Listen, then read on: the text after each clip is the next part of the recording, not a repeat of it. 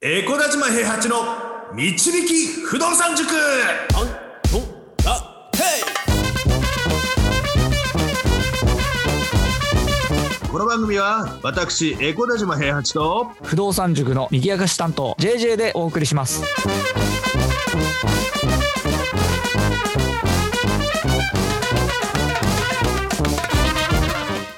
はいおはようございますおはようございますいやー JJ 君はい性格が破綻しているからねはい初対面の人を信用できないんですよいやまあそれはでもね破綻してなくてもそんな感じじゃないですかなかなか難しいですなんかうん、なんかねあの人と仲良くするのが少しね苦手なところがありまして、あそうですか一回仲良くなっちゃえばいいんだけど最初に会う時にどうも警戒しちゃうんだよね人をねうんうんうんうんはいで、あのー今回実はあのー土曜日にね、あのーキャッシュフローゲーム会とバーベキューをやりまして、はいで、あのー、もともとはね、お芝居を見に来てくれた人の、あのー感謝イベントでやろうと思ってたんですよ。あそうなんですねそうそうそうそう、なんかお芝居の後に、普通だったらちょっと話したりとかいう時間が取れるんだけど、はいあのー今回コロナ対策みたいなのがあって、終わった後になんか階段でお見送りしかできない。初日だけちょっとあったんだけど、はいあの、階段でお見送りしかできなくてみたいなのがあって、はいはいあの差し入れもらった方にお礼が言えなかったりとか、うんそういったちょっとあの悔しい、ね、ことがありまして、ちょっとあのそういう意味で言うと、そのお芝居に来た人たちにお礼をしたいなと思って、ちょっとイベント企画したんですよ。うーんあそうだったんですねそうで、タイミングよくさ、あのうちの大河内薫先生があのお金の漫画を出したじゃないはいはい貯金すらできていませんが、お金に困らない方法を教えてくださいっていう本を出したじゃない。はいで、その本を、まあ、あの、サイン付きでね、あの、来た人に、あの、買っていただ、買っていただくっていう風な形で、ちょっと、あの、ダブルで意味があるイベントができそうだなって思ってやらせていただいたんです。はいはいで、あの、まあ、僕、性格が破綻してるじゃないですか、ものすごく。はいはいだからあのお芝居見に来てくれた人は7000円ですよって本付きでね、うんであのおお芝居見てない人はあの本付きで1万2000円ですよって言ってお芝居4000円だったのに5000円の差をつけたんですよ。うんうんでお芝居見てない人は来ないと思ってたの申し込みが、うんうんそしたら結構お芝居見てない人も結構来てさ、うん はいはいまあ、でもなんか変にあのなんか都内でキャッシュフローゲーム会やりますよって言ってあの1000円とか2000円でやりますよとか、はいそんな感じでね、あの気軽に参加できる会にはもともとしたくなかったんですよね。うんうんうんあの僕に会いに来ることに対してある程度覚悟を持って来てくれる人だったらなんとか仲良くできるんじゃないかみたいな期待もありましてはいはいはい性格が破綻してるからね。 まあでもあの来てくれた人とねもう少しあのちゃんとお話ししたいなと思ってたんですけどもなかなかゆっくり個別で時間は取れなくて、あのちょっとねおもてなしをしてお話をしてみたいな感じで一応長い時間やらせていただいたんですけどもくたくたでしたね終わった後は。いや、だって、塾長ずっと喋ってましたもんね。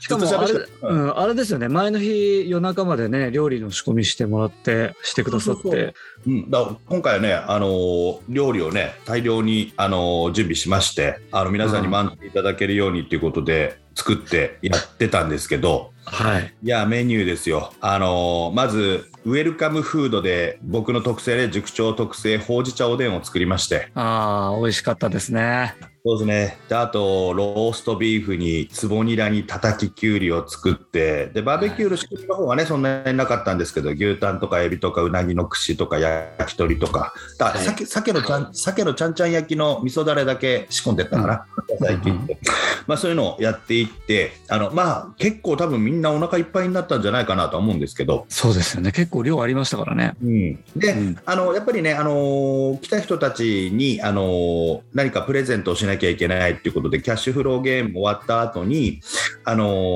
ー賃貸併用住宅のね探し方簡単な探し方があるんですけどそれこうやるんですよって言って教えて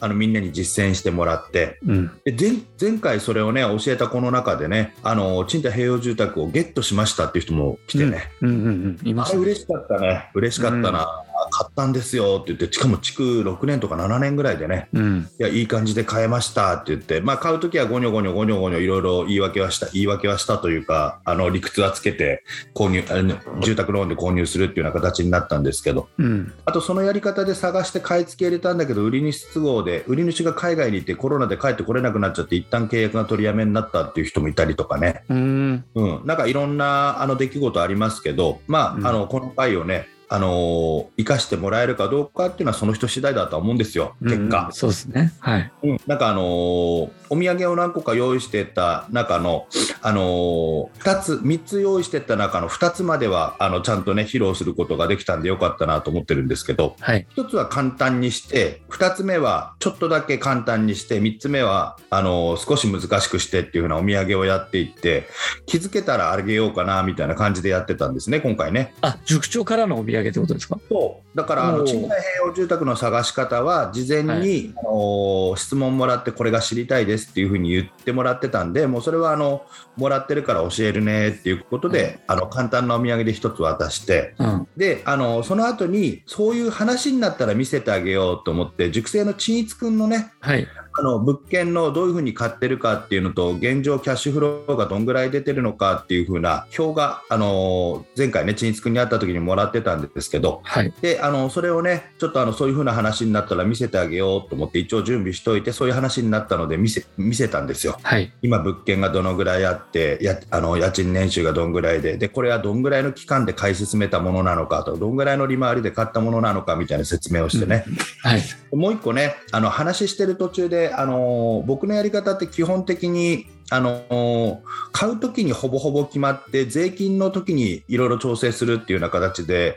買うのと税金がセットになって不動産塾のやり方にはなってるんですけど、うん税金の話ってあんましないんですよね。うんうん。で今回税金の話は俺はしないよ俺はしないよっていう風な形で言ってたんですよ、はいでそれをあのちょっとね気づいてくれてねあの今回薫君が一緒に行ってたじゃないですかはいはいはい。じゃあ、カオルさんに、大河内さんに聞いてもいいですかって誰かが言ってくれたら、じゃあ、カオルとちょっとその話しようかって言って、カオルにこっち来てもらって、その税金の話をしようかっていうふうなプレゼントは用意してたんですけど、はい。結構皆さん素直な方で、俺はしないよっていうふうに言ったら、誰もその後突っ込んでこなかったので、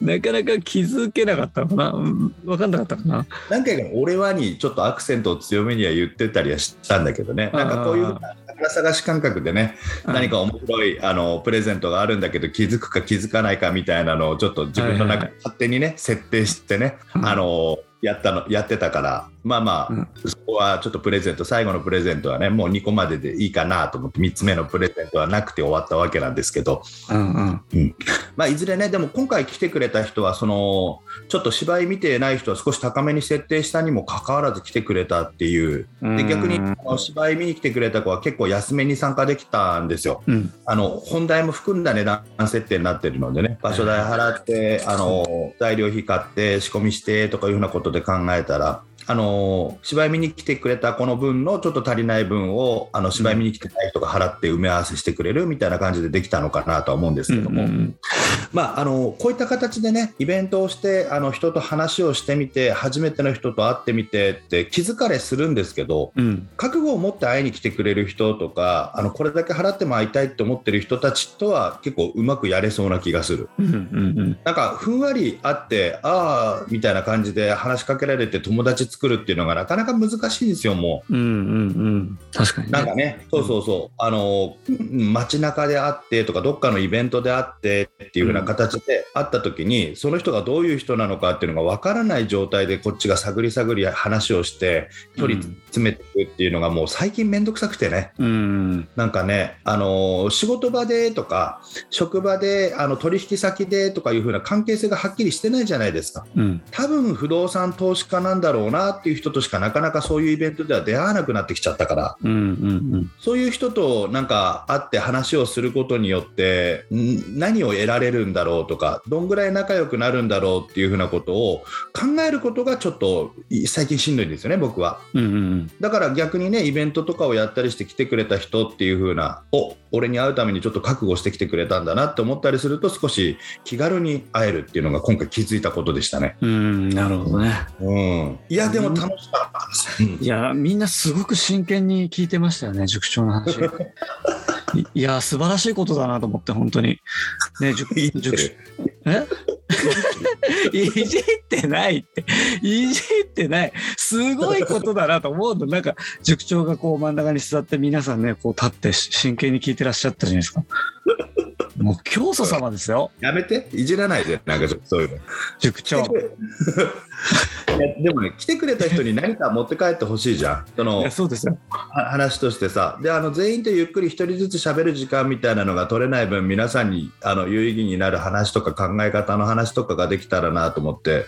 ちょうどタイミングよくねなんかあれだったんだよねあのーケンビアのコラムもねあのーななんていうのちょうど、えー、と土曜日にバーベキューやったら日曜日かなんかにアップされたのかなケンビアのコラムが。うんでちょうどあの土曜日のあのバーベキューの時に話した話っていうのもケンビアのコラムに載ってるような形ではい。結局あの物件をね買われてる方あのファイヤー間近の方もいらっしゃれば心の問題だけでまだファイヤーできてませんっていう方もいらっしゃればまだ物件を買ってないっていう方もいらっしゃったんですよね、そこには。うんうんはい。物件をね買われてない方はちょっといろいろとあのどういうふうな形で買えばいいのかなっていうのを考えてるから法人作った方がいいのかとか個人でやった方がいいのかとか悩んでたりとかしたんですけど、うん僕はあの一貫してねあの低い山を登ろうあの低い目標値を達成しようっていうことをずっと言ってて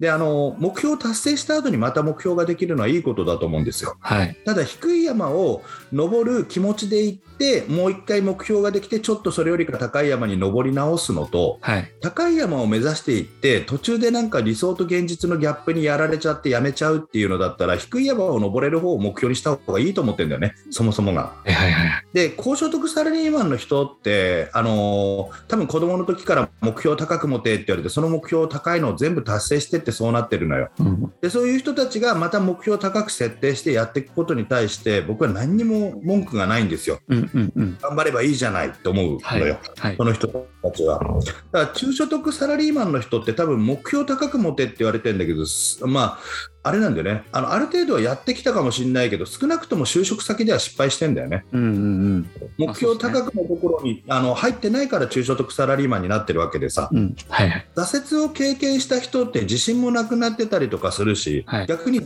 折してるのに自信満々な人ってのもどうかと思うの。うんうんうんうん。まあ、なんかすげえ仕事できるとか言ってるけど、中所得サラリーマンだぜみ たいな、まあ、そうそうですね。はい はまあ、昔の俺です。 い。自分かい。俺俺俺 俺